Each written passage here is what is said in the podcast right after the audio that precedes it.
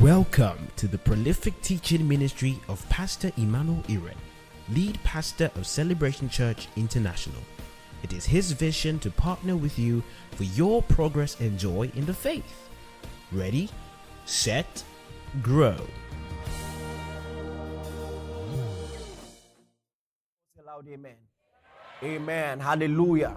Now, what we're talking about today is very simple but very important. I think that this is one of the most important subjects that a disciple of Jesus Christ must arm his or herself with. You see, there are metaphors of Christian devotion, metaphors, real life experiences used to explain spiritual things. And so the Bible describes spiritual devotion, for instance, as a race. And he says, the same way many run a race, but one receives the prize. He says, run that you may obtain.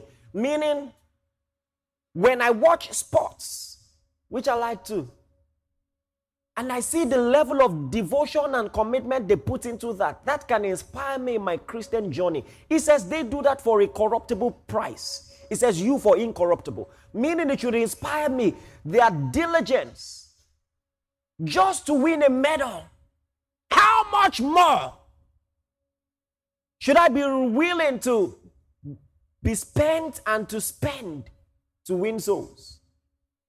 And then the Bible also uses the metaphor of warfare.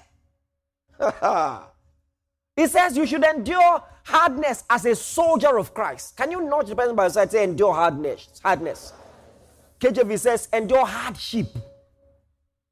I mean, this is this is a level of spiritual discipleship a lot of people are not used to. I think, anyway, let me not get ahead of myself. I want to show you something very important. A very crucial aspect of Christian development in Ephesians chapter 6, verse 12, a flow of thought from what I earlier said that God uses the metaphor of warfare to teach us about Christian devotion. He says, For we wrestle not Meaning there's wrestling, it's not just the type you watch on TV. It's not just UFC. But there's a wrestle. Not against flesh and blood. Not against principalities and powers. Not against rulers of darkness. Eh, sorry, I beg, beg, I beg your pardon. Not against flesh and blood, but against principalities, against powers, against rulers of the darkness of this age, against spiritual hosts of wickedness in heavenly places. They might not have taught you that in geography. They might have taught you different types of clouds. They might have taught you about the atmosphere. But he says there is such a thing as wickedness in high places. When you walk out of your house every day, the psalmist tells you that there are arrows that fly by day. Just the same way, um, there is scientific technology, and then there are radio waves, 5G, and all these things flying over your head. That's how come you have network on your phone. You can't see them with your naked eyes, but they are there. Such is the realm of the spirit. Please, are you listening to me? And so he's telling you there is wrestling going on. And then he tells you what to do. He says, Take up the whole armor of God that you may be able to withstand an evil day and having done all to stand. And then he uses the metaphors of ancient weapons of war. Picture an ancient soldier and how they used to dress. They have a helmet, they have a breastplate, you know, and then they have this belt he uses to describe the belt of truth and all those things you notice that when you look at that uniform, you have weapons that are both offensive and defensive. Is that true? And so you have the sword of the Spirit, but you also have the shield of faith. And what is the shield of faith used for? It says that you may be able to quench the fiery darts of the enemy. And the reason I read that to you as a beginning of my flow of thought is because it seems like the church has been more centered on the offensive offensive. We have taught people how to fight, we have not taught people how to defend. Come on, are you with me? Sports fans here know that you can't win a championship with only attack. You must have some defense. Is that true or false? You must have some defense. Some months ago, I was learning how to spar. Because I'm just naturally curious. I learn things I may never need. I hope I don't need. We'll talk about it when we have men's meeting. I, I believe that every man should at least have some basic form of defense. He must be able to inflict harm. I'm sure you can see I'm smiling. You think I'm joking?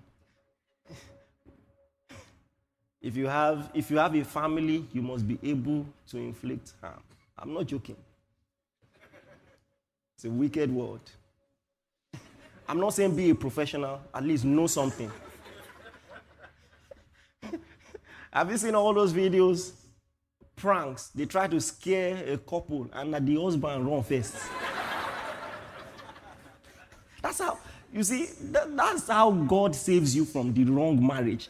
If they prank you with the dating and the host, your, the person has been asking you out with deep voice, hey, uh, you know, he climb pole. just, just run. Please, are you listening to me? You know, and you know, there are different types of punches, and I was learning all of that and the mechanics of, of it all. You know, how that the strength of a punch comes from your whole body. You swing your legs. Just by swinging your legs, the punch is more devastating. And all those things are nice. And then I think one of the things that discouraged me because I stopped learning. I might resume later. But one of the things that discouraged me is I realized it's sweet to learn how to punch. But you are not a fighter until you can take punches.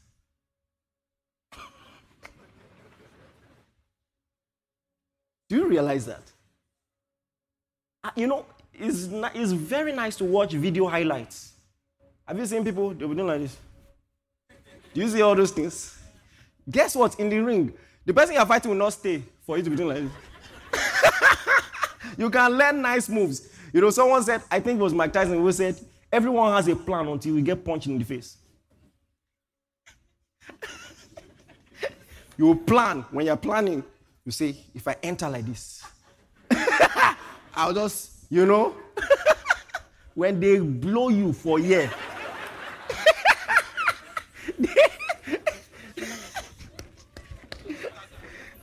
If they punch you here, because you've learned all the styles of punching, the jab, you know, the, you know, you know the crosses, you know the hooks, all those things. Can you take a punch? And so there is something in boxing which we've titled the sermon after. It's called the glass jaw. And it describes the phenomenon of some fighters who are so vulnerable they can be knocked out by one punch to the jaw. And there's a particular fighter who went unbeaten for a while people, until people discovered that about him. He can't take a punch to the jaw. The moment the first person discovered, that was the end. You have only one game plan. This guy is a devastating striker, but he cannot take a punch. A lot of Christians are like that. They can pray. Ah, you know, there are different styles of prayer now. You know, there's one that is tr- trending now. Have you heard of Amapiano prayer? um, see, I think heaven must have social media. Like, angels just come and laugh. That they, they pass iPad. By the way, the first tablet was given was created by God. Tablet of stone. You see, you see what yeah, yeah. idea. you know, so imagine they pass tablet. Yeah, see these people, no? Prayer. Let's pray. I'm just like, I hope you are focusing. Otherwise, as I pray, the devil is coming closer. Like, is dancing to the if there, you never see. I don't even have time to argue whether it's right or wrong. All I know is if you have seen real warfare, there are some things you won't have time for. Real warfare. Real warfare. Yeah? I don't want to give you examples. If you have seen real warfare, you will not do. you know, you don't get time. Hallelujah. So we've learned how to pray. We've learned how to fast. We've learned how to share the word. All the religious calisthenics and the Christianese, bless you. But I've said it before, I'm saying it again. Many people are one tribulation away from apostasy. One tribulation away. They just taught you small, small. God, where were you? Glass jaw, well done. they don't have, they don't blow you for joy. Hallelujah. You must train for it. Please, are you listening to me? I might have said a lot of things jokingly, but this is serious. This is your life. This is your life. So much to say, I don't want to get ahead of myself. Let me say this to you. You may not have known this, but I'm telling you now. When it comes to spiritual legislature, the way the courtroom of heaven, the heavenly realm works, you have to understand that the devil has rights. Oh my God. Did you hear what I said? The devil has rights.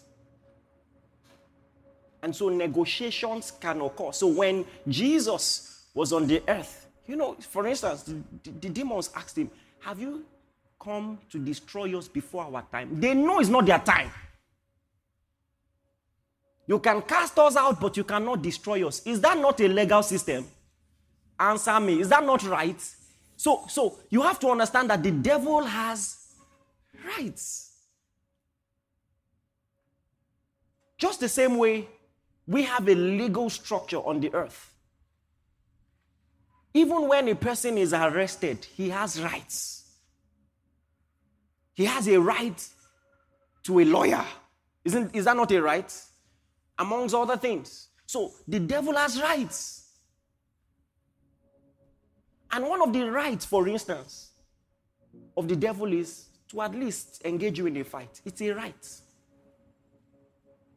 So when he went to Job and saw that there was a hedge, he went to complain. And some of you don't really understand why. I'm explaining why now. It's because he has a right. Listen, faithfulness is not enough for your protection. Do you understand what I'm saying? Oh, that there's nobody like Job in all the earth. That's nice. Warfare is different. At least there must be a fight. Are you getting it? Some of you will understand. I don't really have enough time to explain what happened with Job because some of you till now, you're like, why would God allow? The reason God even brought up the conversation first is because he knew why the adversary was there and he knew he was on his rights. He has to be tried. His security is his knowledge and his information about warfare. Let me give you another example. Jesus comes and says, Simon, Simon, son of Barjona, the devil seeks to have you. Leave KJV, it will not sink. Just imagine Jesus comes to someone and says, The devil is looking for you. The devil is trying to catch you. What will you expect Jesus to say? But I stopped him. Don't worry. That's not what he said. He said, But I've prayed for you that your faith will not what? Meaning the fight must happen. Are you with me? The fight must happen. There are trials that you will only walk through. You must walk past. It's like you're going under the bridge and temporarily you cannot see the sky. Don't curse the darkness. Walk through the valley of the shadow of death. The only way out is to walk through. Are you with me? So, so you must understand that seasons like that will exist. And if you have not seen them, I'm not a prophet of doom to tell you they are coming.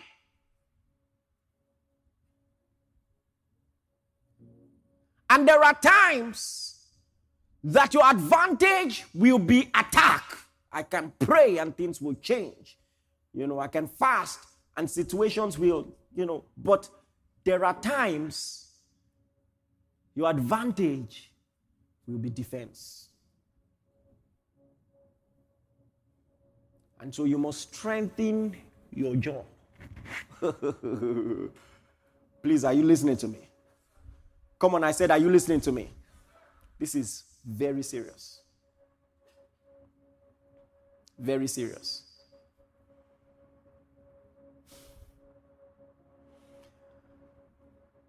Something I've said time and again, unfortunately, in the church, one of the things that makes Christians even more vulnerable to attack, one of the things that makes people more, more vulnerable to attacks is wrong teaching, unfortunately.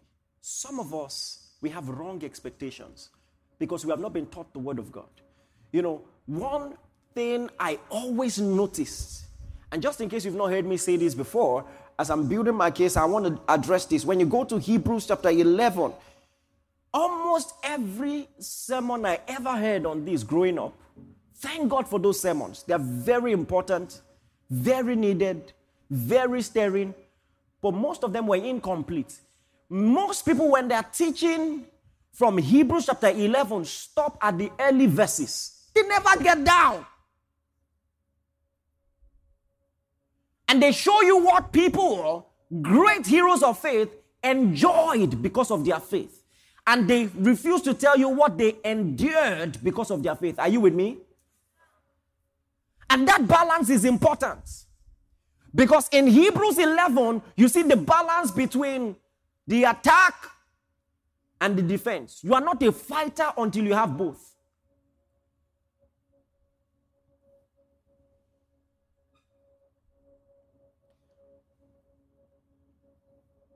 And in verse 32 of Hebrews 11, it says, And what more shall I say? For time will fail me to tell of Gideon and Barak and Samson, of Jephthah, and also David and Samuel, and of the prophets who through faith subdued kingdoms. This is the teaching of faith we are used to. They subdued kingdoms.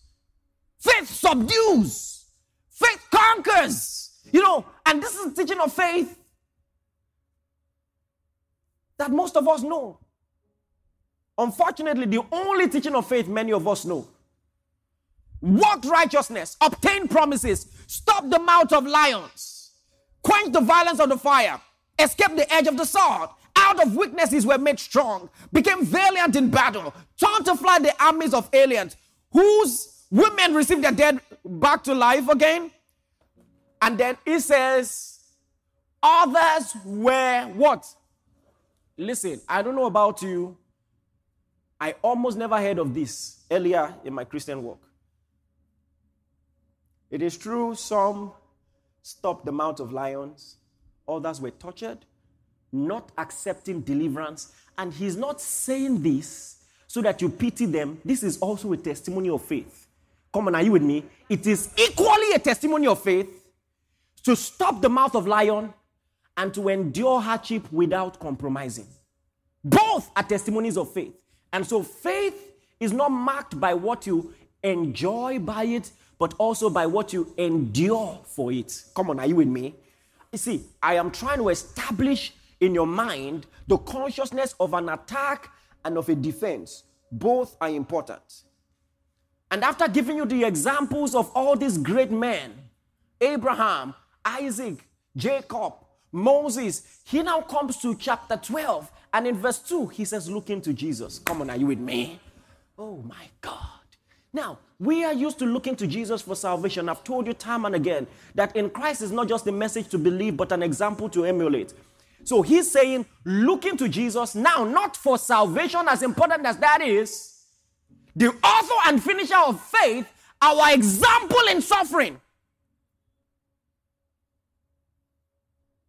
Learn this about Jesus. Learn this from Jesus. Don't just look to him to be saved. It is true, the Bible says, look and live. But also, there is a lesson, there's a call to look and learn. Learn about hardship, learn about suffering. Who, for the joy set before him, despised the shame, endured the cross, and is sat down at the right hand of God. Come on, are you with me? So, there is a lesson to learn from Jesus when it comes to enduring hardship. So the Bible tells us in Philippians chapter 2, verse 5, it says, Let this mind, this mind be in you, which was also in Christ Jesus. So you don't just look at Jesus and believe in him. Oh, he died for my sins. Thank you, Jesus. You died for my sins. There is also a part of it where he says, Take up your cross, you to come and die.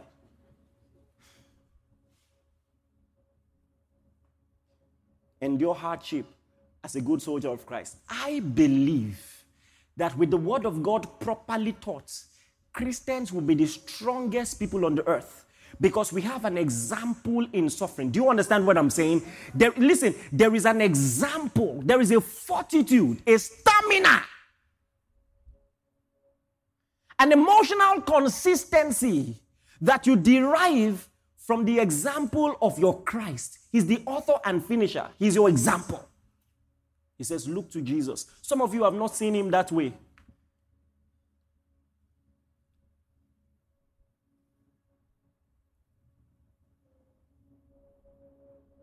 If you hear, say, I hear. Emulate him, look to him.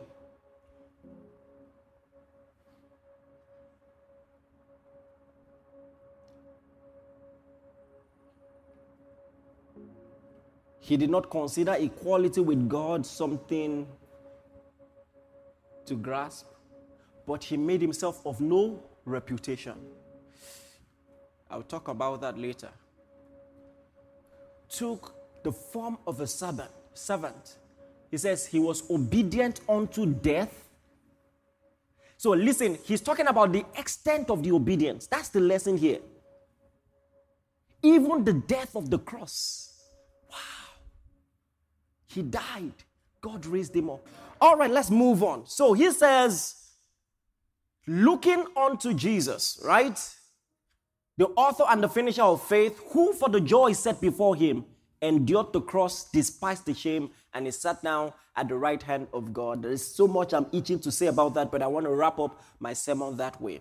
And listen, what if you learned from that in the practical areas of your life? That even in the lower, the, the lowest ebbs of your life, you refuse to give up because you have your example in Christ. Come on, are you with me? People give up too easily these days. I think I have the right to say so. What if you allowed Christ to be the example of your fortitude? Listen, you know what the writer of Hebrews says? He says, You have not even been te- tested up to death. Your life is not threatened. Most of you, your life is not threatened. So, how much more? If my example was obedient unto death, that's an example to emulate. And so, when my business, for instance, listen, primarily, fundamentally, the example here is about spiritual things, but how much more carnal things? Are you with me? So, when my business is so threatened, it looks like there's no way out. I have an example in Christ. I know how to go through tough times. I know how to handle it. You know what? I think I'm going to create an opportunity to talk on that. There's a lot Christians need to learn. Let me say this to you. Are you with me? Are you aware that you don't need a dream and interpretation to be able to survive seven years of famine if you had seven years of plenty prior? Did you hear what I just said? If you had seven years of plenty, you don't need dream and interpretation to be able to survive seven years of famine. You don't. I know you believe in divine supply, but you see, you have to understand you are in a fallen world. And it's not a prophecy of doom to let you know that you have to understand that even in business, there can be bad seasons. Have you ever heard a pastor say this? I hope you have. I'm telling you now. So, there is such a thing as savings, there is such a thing as wise planning, investments. Don't eat up all you have. Don't flex it all away.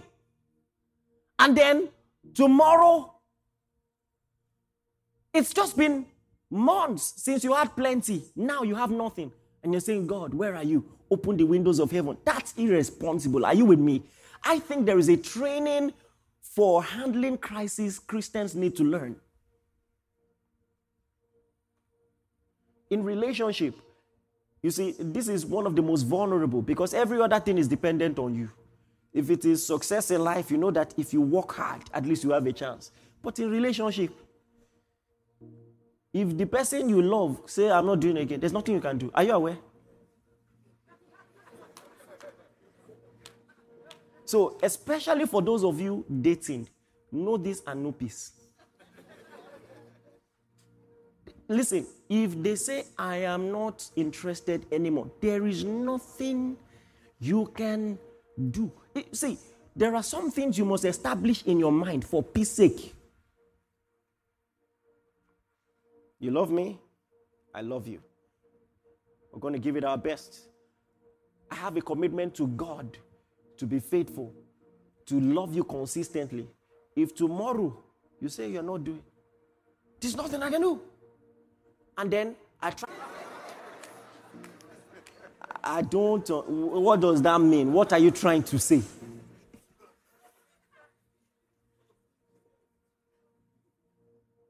And, as someone wisely said, understand that every breakup is premeditated. It's not when the person told you that the person decided he does not want to do again. The person decided since. And has had more time than you realize to think it through and has probably already made up his or her mind. Doing a lot of crying and convincing may not work. Listen, thank God for love and all these things, especially in the dating phase, but you must have more assurance. Come on, are you with me?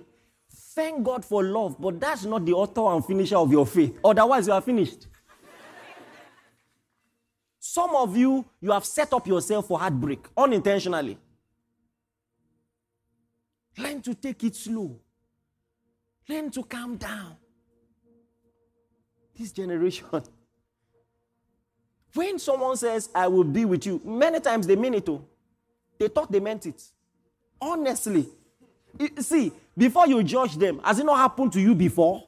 You know, when I say things like this, everybody will just assume no, everybody, there's nobody here that has broken hearts before. You are following? You do understand? On our day here, I know you are here. There are probably people you swore to, ah, I will catch grenade for you. you, you said things like, I will catch the grenade, swallow it, and excrete it in the toilet, but my love for you will never, you know, you've said nice things. And here you are. So there is also an aspect of understanding that it's human nature Many of them were not lying. They meant it. They wanted to try. It did not work. Sorry.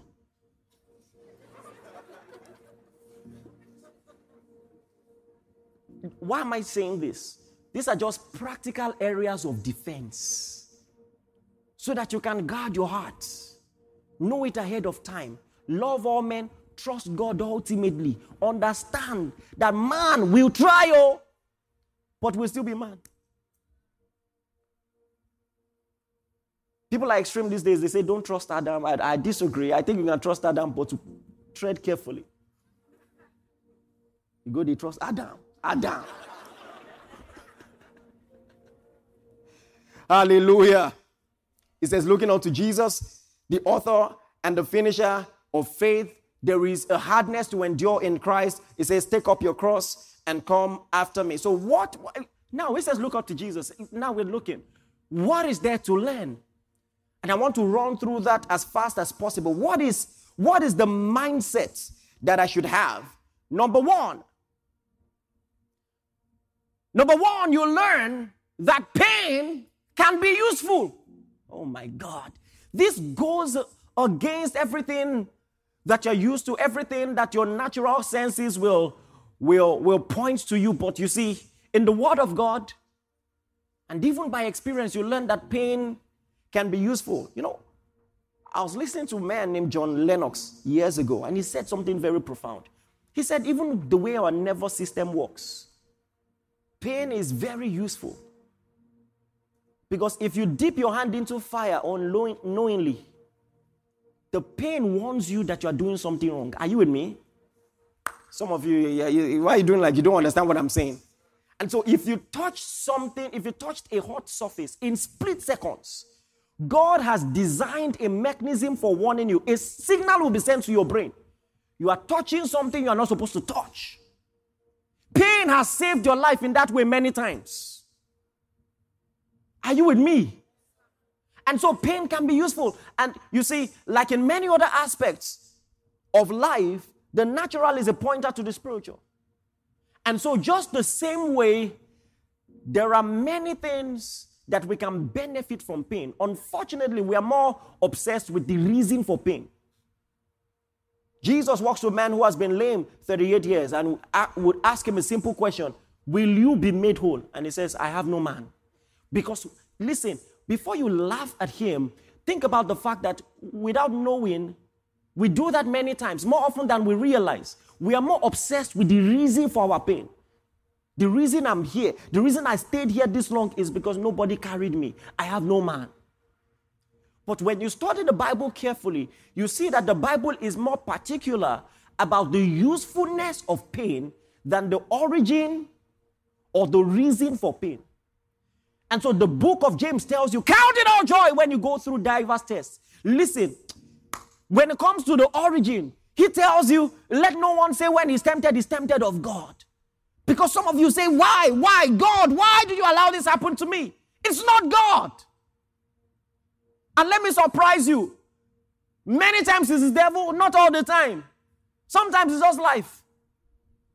The world is fallen and broken.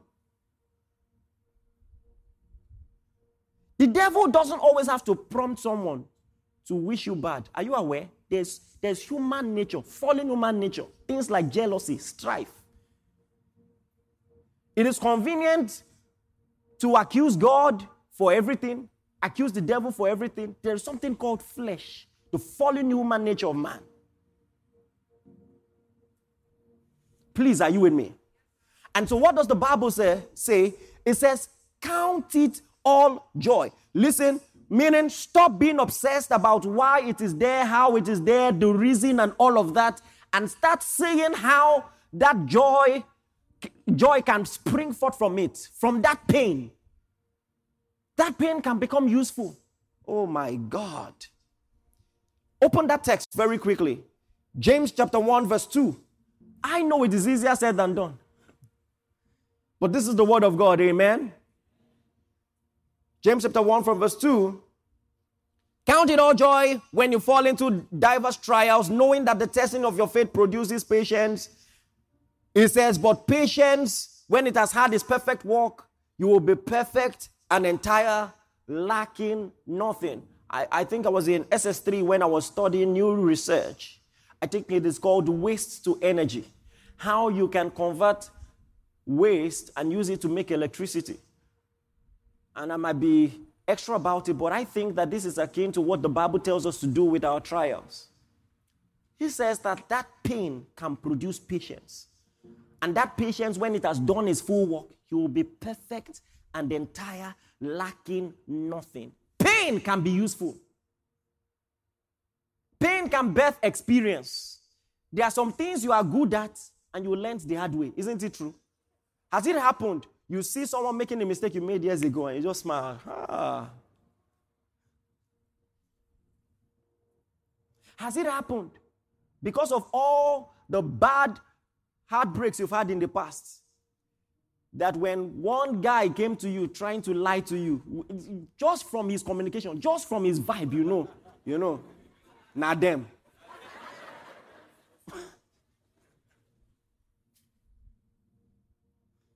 that pain became useful. It, gave you experience.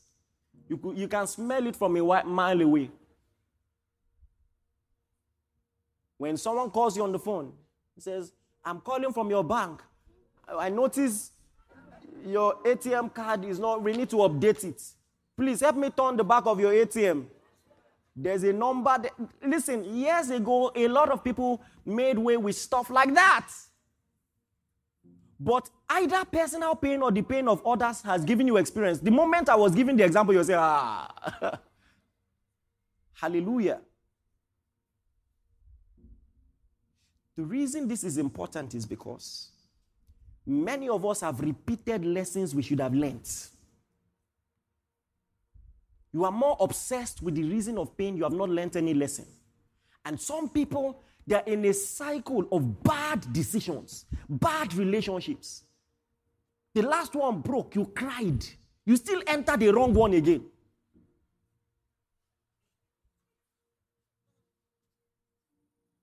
And so, hear the word of the Lord. Don't waste your pain. Are you with me? And sometimes we are so eager to come out of it, we, especially when it comes to relationship. I don't know I'm talking about relationship. Maybe there's someone here, the Lord. And usually, when I'm prophetic, I stand around where.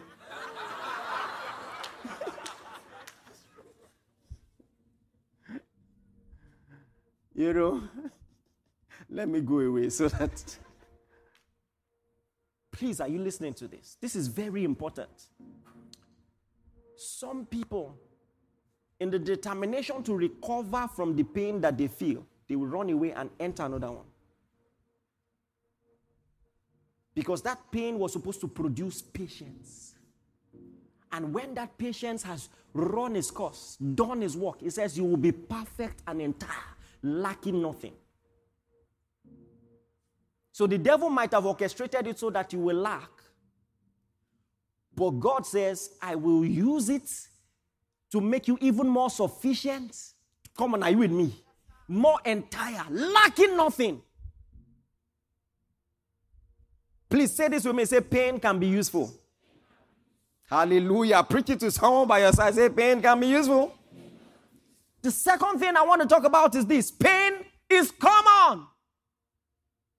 Oh God. Listen, we practice what I call social media Christianity.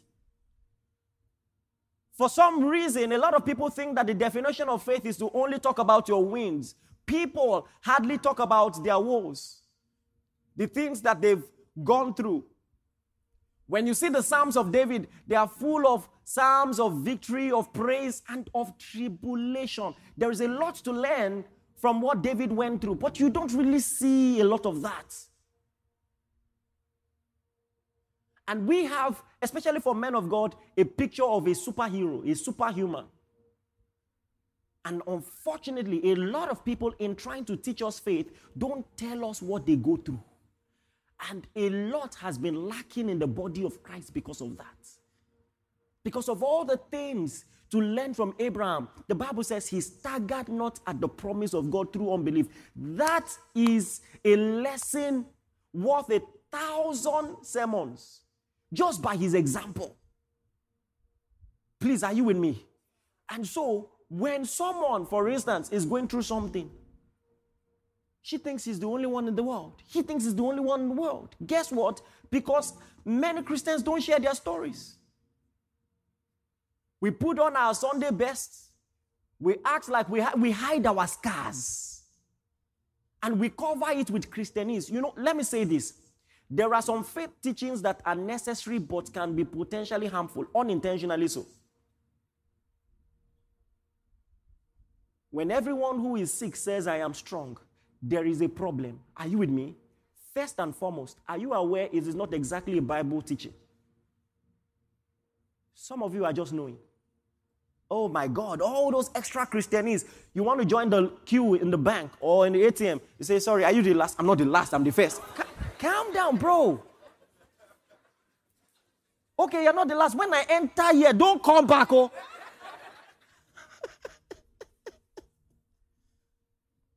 the elevator door opens. Sorry, are you going there? I'm not going. I'm ne- they can fight you. I'm going up. Up only, above only, never beneath.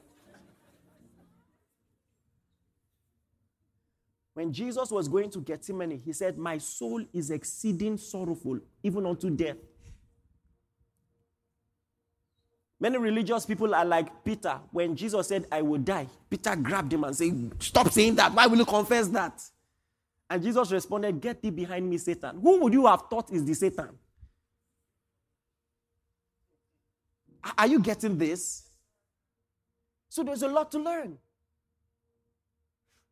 I can dwell on this is a lesson. So I think that there is there are lessons to learn. When when Paul is talking about Epaphroditus, and he said he was sick even unto death. He says, and God had mercy on me, lest I sorrow upon sorrow. And you, you could see the vulnerability of the man of God. I think that that's powerful. Please, are you with me? And so that when people go through the same thing, they know God who brought him out of it, brought her out of it, will bring me out too. Do you understand what I'm saying? But when you only share your victories, people will think there's something wrong with them because they're going through what everyone goes through. The social media Christianity, because everybody only shares the best pictures on social media. Haven't you noticed every relationship is happy on social media? Everybody is smiling. This is important. I want to, and especially when it comes to what I call the Christianese, all these languages, you know. Let me show you a text. Look at Psalm 107, verse 2. I've never shared on this before, but I think it's about time. And I think I'm going to create another service to dwell on all of this in detail. Look at Psalm 107, verse 2. Everybody read it loud as again. One to go.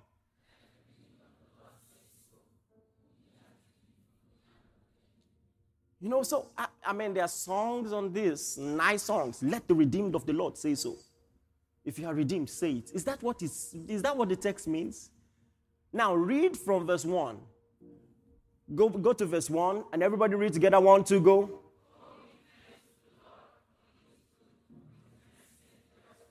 Verse 2, read together. One, to go. Hold on. What is he asking you to say? that his mercies endure forever. That's what he's asking you to say. In fact, you know, someone said, jokingly said, let the reading of the Lord say so, meaning and so. You know, we see interpretation must be taught to the church. I remember when I was reading Thessalonica years ago, and Paul told the church, I was coming to you, but Satan hindered me. I was like, ah, does Paul lack faith? What kind of confession is this? Satan, do, do you understand? And I'm just like, yeah, there are, there are a lot of wonderful things we've learned in the church. But I, I can't picture a Christian today talking like that. Maybe we are more religious than God.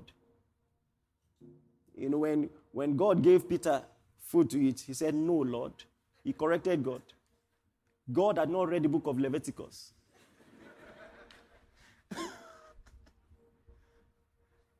Another thing is, it, it, you, you think you are strong, but you're actually weak. You think that by saying, I feel sick, it hinders the power of God. You are wrong. You're wrong. It doesn't work that way. It doesn't work that way. It might even be a greater sign of weakness. You can't even tell your own story um, yesterday my enemy was sick. Who's, who's your enemy?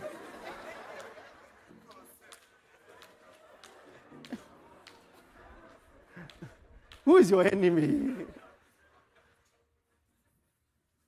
Hallelujah. I think it's powerful. I've talked to many great people who have stories they've never shared. And I know one thing for sure if they share that, those stories, it will save lives. The Bible says, even our high priest, you don't have a high priest that is not touched with the feeling of your what? Uh-huh. It is common. It is common. Turn your Bibles, First Corinthians Time moves fast when we're having fun. Are you learning anything at all? First Corinthians chapter 10, verse 13. No temptation has overtaken you except such as is common to man. It may feel like the world is on your shoulder right now, but the person sitting by your side, if they tell you stories,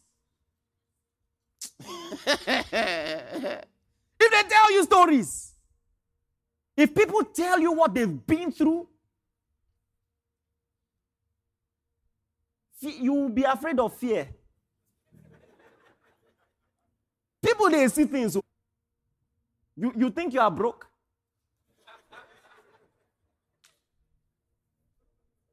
I remember those days in school, you know, in a private university, and you know, people are talking about their broke stories, and I'm just I'm just looking at these children like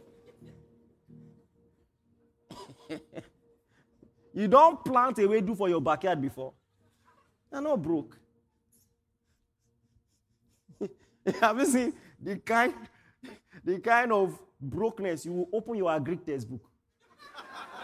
you, have not, you have not farmed before.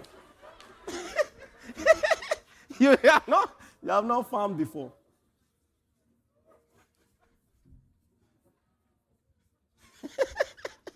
Yeah, no, you will, you will, you will, be, you will start learning the different types of soil again.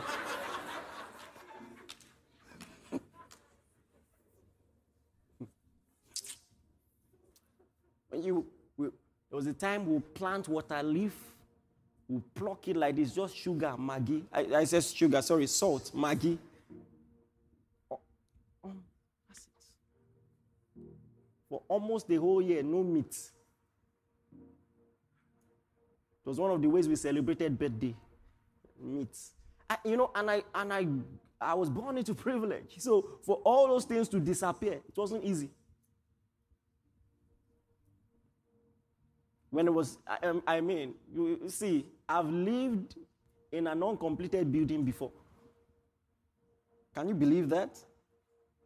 I don't look like it, do I? Calm down. So sometimes when people try to tell me stuff, I'm like, tell me about it.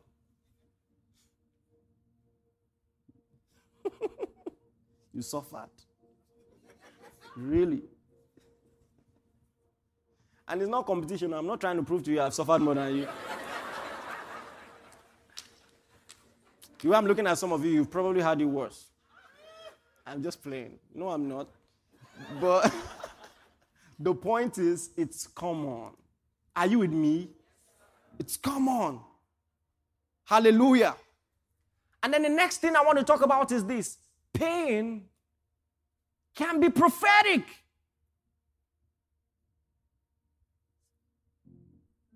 It's prophetic. I mean, see, when you have a bird's eye view of the story of Joseph, and this is the thing that the Bible gives us the privilege of to see stories in retrospect is such a powerful thing that God knows that Joseph is in his father's house and is enjoying plenty, but very soon all those resources will be gone. The livestock will be gone, the food will be gone. This rich family in 30 years will be poor. And the only place that will have food is Egypt. And so God orchestrates it in such a way that he is pushed to the place that will give him advantage for the time of famine. He doesn't know it at the time. It looks like a series of disadvantaged situations from one war to another. Your own brothers betray you, they try to kill you, they sell you off like a slave, sell you like property. You end up in Potiphar's house. As, as if that's not bad enough, you are wrongly accused, then you are thrown in jail. Please, are you listening? But in retrospect, and that's what I'm saying, what if someone came to you with a business proposition and saying, this is the best economics genius in the world, and tells you by projection in 30 years there will be famine. The only place that there will be plenty is Egypt. The only way you can get into Egypt is if they sell you off as a slave. Some of you will volunteer. And if you think I'm lying, look at the statistics what people go through to escape this country. People enter deserts. Am I lying? Or have you not seen it? Haven't you seen people en- en- entering the rudder of, of an airplane?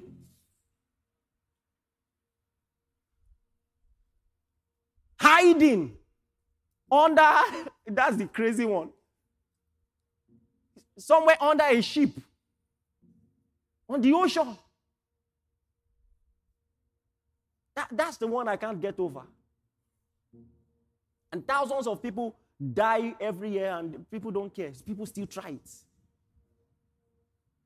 Looking for greener. You're on, you're on your own. Hallelujah. You know, the story of Joseph is only a, a, good story for many of us because we know how it ended. What about your own story? Just what if all the disadvantages you are going through has developed toughness? Listen, some of you know what I'm saying. You see, eh, that hustle, that hustle that is in your vein, that thing that can never be taken away from you, that entrepreneurial spirit that the world is talking about when it comes to Nigerians. Now, so far. Have you heard the saying, necessity is the mother of what? Invention. There's a way, soft, you become creative. you become creative.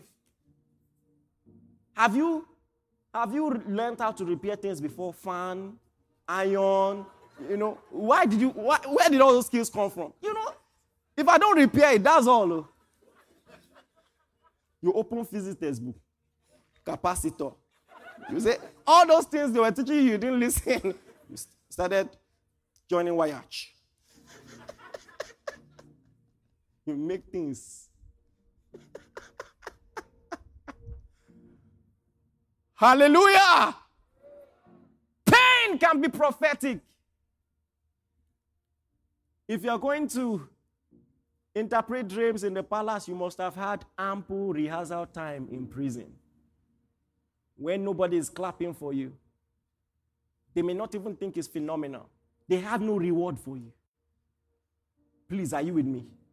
That's where you build resume in the wilderness. Amen, somebody. So, just to be sure you're following, what's number one? What's number two? What's number three? now, just listen to this one and allow me land, all right? Pain is required. Pain is required. Mother of two of the disciples came to Jesus and said, and said, I have a request. I want my sons to sit on the left and on the right in heaven. And Jesus' question to her immediately was, Are you ready to drink of the cup that I will drink of? Or to be baptized with the baptism that I will be baptized of? You know what he's telling them? This glory that you seek will only be possible through suffering. You see, this is a Christian teaching that we hardly hear. I think I touched on it a little last week. He says, If so be that we suffer with him, that we may be glorified together. There is no resurrection without crucifixion. No resurrection. You have to understand that in Gethsemane, all options were ex- exhausted. Jesus said, If it is possible, if there's any other way, let this cup pass over. There was no other way. No other way but the cross. Are you with me? No other way. You will go through it. And so God's response is, My strength, my grace is sufficient for you. My strength is made perfect in your weakness. There are some things that you must go through. Please, are you listening to me? You just must go through it. You just must go through it.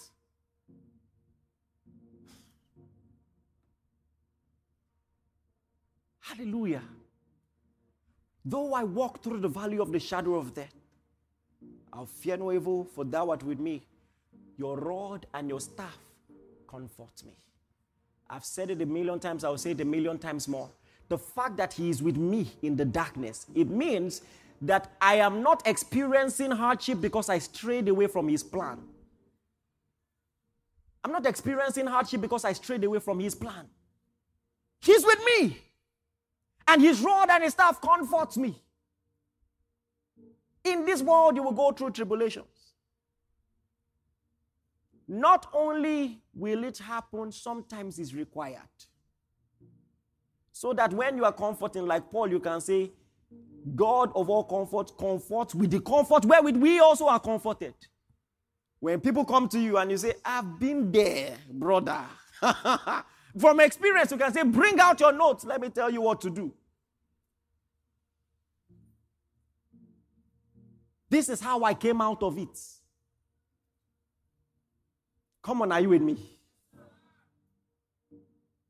When someone is going through pain, it is one thing to bring out a textbook and say seven ways, but when you go to someone and say, I have experienced it before, there is a level of assurance. Come on, have you experienced that before? When you went to someone with your pain and you say, Oh, the person says, I went through that. That alone is like a thousand embrace is required. Is required. Is required. Is required. I mean, think about it. And I'm sp- spiraling into my final point, and please listen very attentively.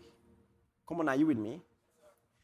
When you look at Philippians chapter 2, that we read earlier from verse 5, you are not just reading about the history of Jesus. You're not just reading about what happened to Jesus? Oh, well, he died and God also has highly exalted him.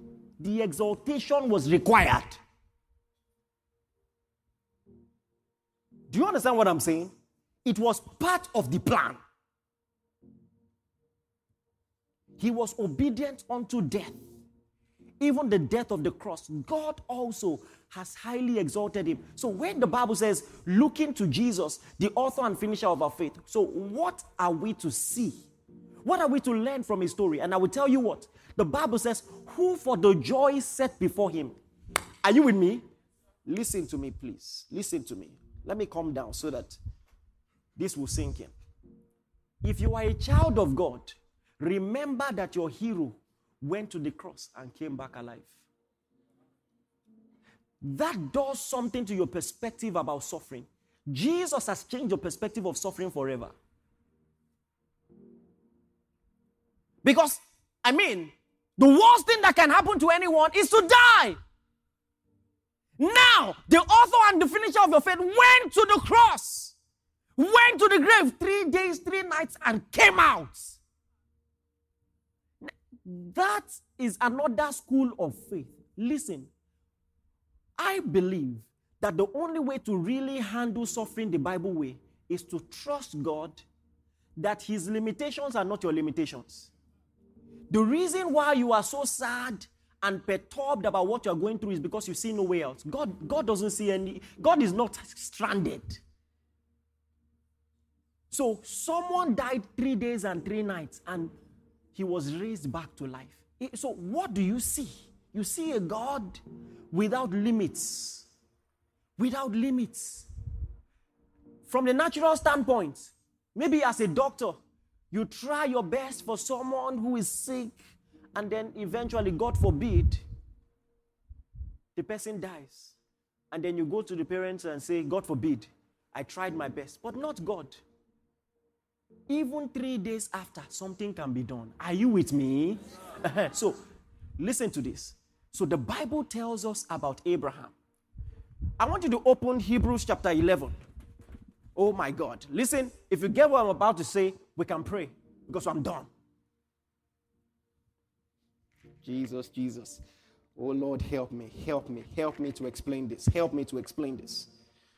Look at this Hebrews chapter 11, verse 17. So, background of the story, there's so much I can explain about this because there's a lot of prophetic imagery here. God, one of the things he abominated was child sacrifice. So, it's never allowed. Are you with me? In fact, the reason why God was going to bring the children of Israel into the promised land, one of the reasons he was ex- eh, going to make the people who were occupying the promised land to before to be driven out is because they performed child sacrifices. And he warned the Israelites, don't do it. Otherwise, you also will be driven out. So God is firm on that.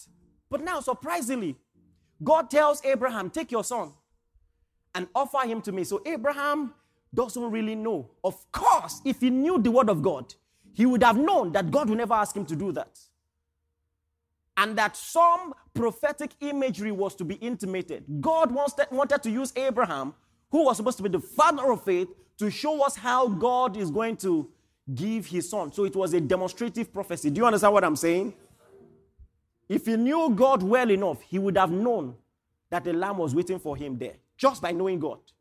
But anyway, he doesn't know. So, how does Abraham handle this? He really thought God wanted him to kill his son. And so he took Isaac. Why would he do that? The Bible tells you this. It says, By faith, Abraham, when he was tested, offered up Isaac. And he who had received the promises offered up his only begotten son. Do you know what it means? First and foremost, you wait a century to have your first son. Then God comes after and says, Take that son. This son that you promised that in him shall all the families of the earth be blessed. Now you, you want to take him. So Abraham had two choices to think God is not faithful. God changed his mind. But Abraham knows God is too faithful to change his mind. So, what did Abraham think? The Bible tells us. This is so powerful. Are you with me? Verse 19. Look at verse 19. The Bible says he concluded. Hey, God didn't tell him this. He concluded based on his understanding of the faithfulness of God. Are you with me? The Bible says he concluded that God was able to raise him up. Listen, Abraham's thought process was this if God told me that in Isaac shall my seed be called, and God is asking me to offer up Isaac, it means that God plans to raise Isaac up. It was easy for him to arrive at that conclusion than to think that God's word will fail. So he expected, he thought. By the way, I'm not justifying his thoughts. There's, there's a lot of reasons that's wrong, all right? But he thought that Isaac will actually die and rise again.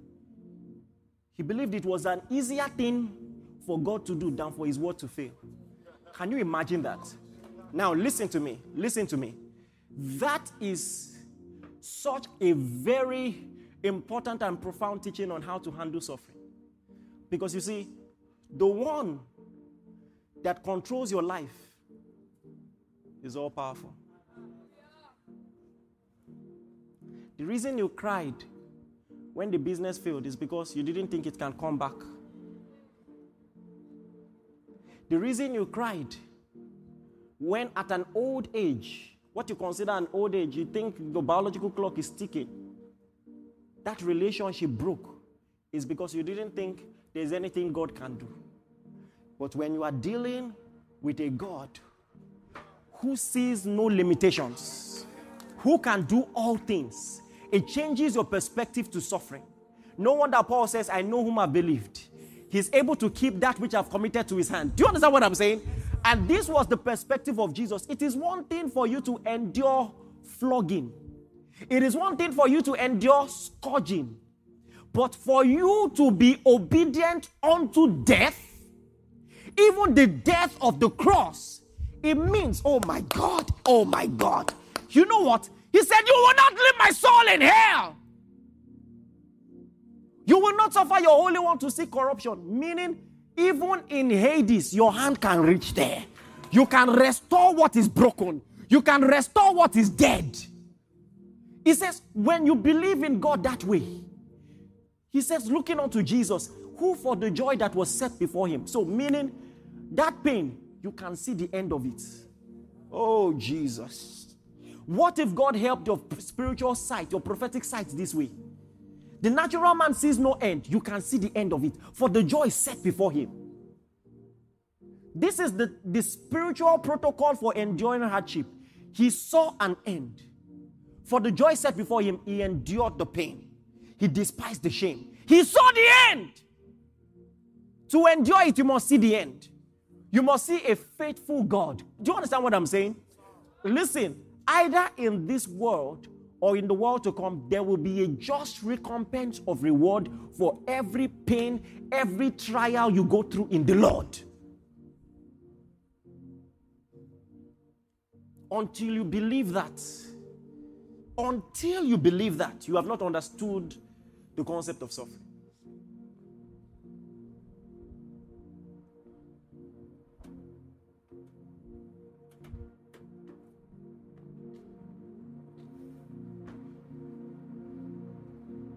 If someone dies, God can raise him up.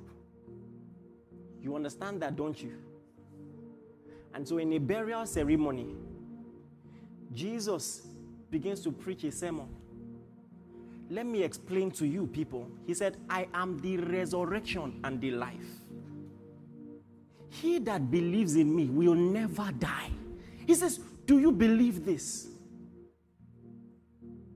From a natural standpoint, we can't see very far. We can't see, you know, very far beyond our feet. And so we have every tendency to see the finality of this current life. That I mean, if everything ends there, it's all over. But there is such a thing as, as eternity, more real than this current one. And so Paul says, I reckon that the sufferings of this present time are not worthy to be compared to the glory that shall be revealed in us. Have you reckoned it so? If you reckon it so, you will know that not a single pain, not a single sweat is wasted in your life. Do you understand what I'm saying? Not a single pain, not a single sweat. Unfortunately, this is a hope that atheists don't have. Because you see, if it ends here, it ends here. But the Bible says there is hope for a tree. Even if it is cut down, it says at the scent of water. Listen, one day our master is coming. The Bible says, at the trump of God, the dead in Christ will rise up. Do you believe that?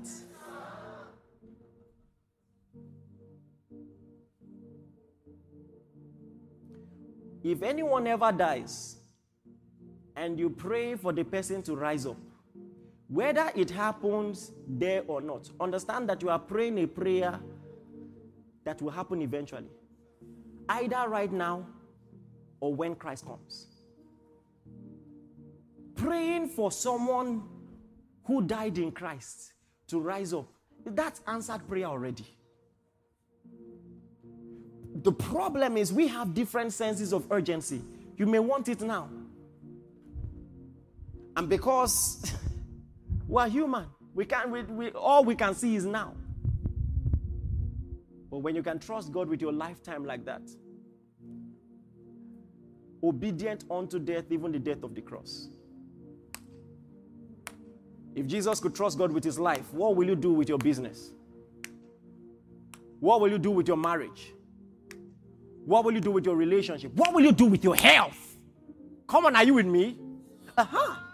I trust him. I trust him. The reason the name of Jesus, every knee should bow. Please, are you getting this?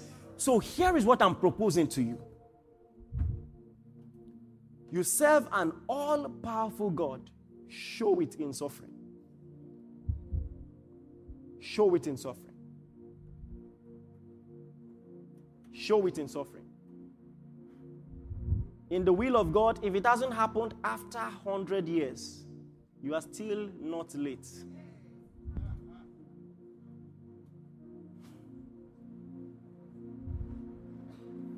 He can revive dead wombs. Are you with me? He can revive dead bones. He can revive dead blood. He can replace body parts. He can restore your youth. He can give you a future and a hope. Trust Him with your life. Do you understand what I'm saying? Cast all your cares on Him because He cares for you. He cares for you and He's all powerful. Trust Him with your life. And then you come to the conclusion of Paul I am persuaded that neither life nor death nor things present, nor things to come, nor persecution, nakedness, peril, or sword will be able to separate me from the love of God in Christ. Do you believe that today? Come on, I said, do you believe that today?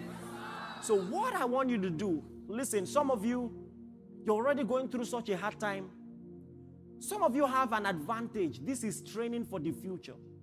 What I want you to do is this make your boast in God and say, God, my life is in your hands. I trust you. There is nothing that can happen in my future that will make me feel, oh my God, I'm in despair. This is something you can't handle. I trust you with my life. Can you trust Him with your life? So the next time you think about your future and anything makes you anxious, hand it over to God. He says, casting all your cares on Him because He what? He was obedient unto death. Let me tell you something. Even if there's an agreement, maybe there's a scientific invention that says, if you die after three days, we'll raise you. It takes trust to go through with the plan. Yes, it's part of the plan. But I go to the cross willingly. I die. And I'm going to wait three days. That's trust. And the Bible says that's your example. Meaning there are times I'll be in situations I cannot control. You know, that's a lot of things. That's something a lot of charismatic Christians can't deal with. It doesn't matter how many miracles you've performed on the earth. When you die, someone else has to raise you up. Are you aware? So, what happens when you are at the end of yourself? You're looking at that business. Maybe it's, maybe it's your account balance. You're looking at it. This one needs resurrection. God has to blow air. God has to blow air on that business. What I'm talking to you is about cre- creative miracles. Do you believe? Can we pray? Can we worship for a bit? Do you trust God with your life? You know, He can see your heart. And if you do, He can see it.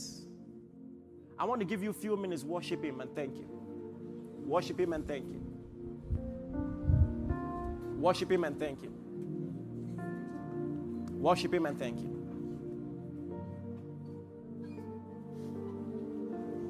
Worship Him and thank Him. Worship Him and thank Him.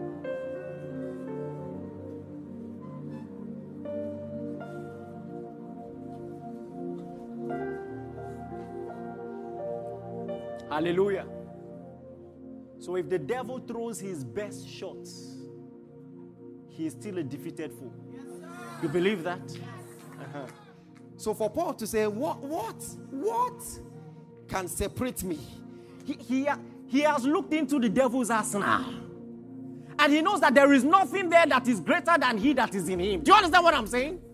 There is nothing the devil can do to me that will make me in despair be like, oh God, wow, we've not seen this one before.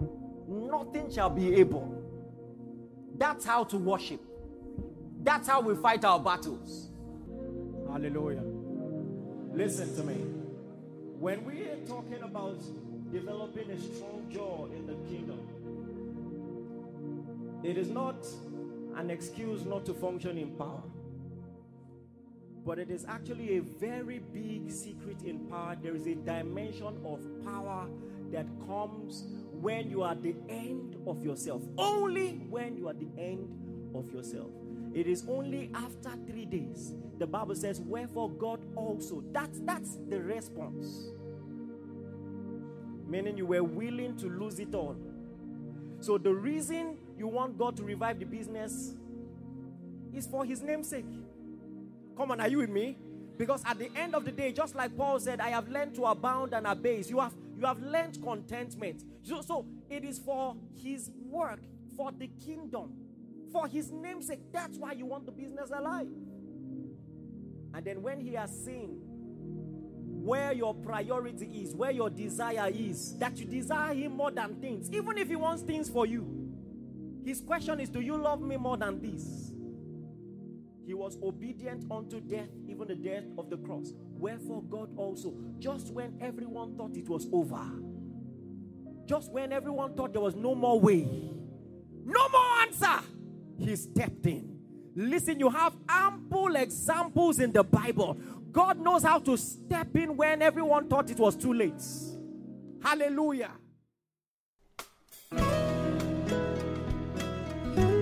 Thank you for listening. We are sure that you have been blessed. For inquiries, reach us on our helpline 0809 996 7000. Blessings.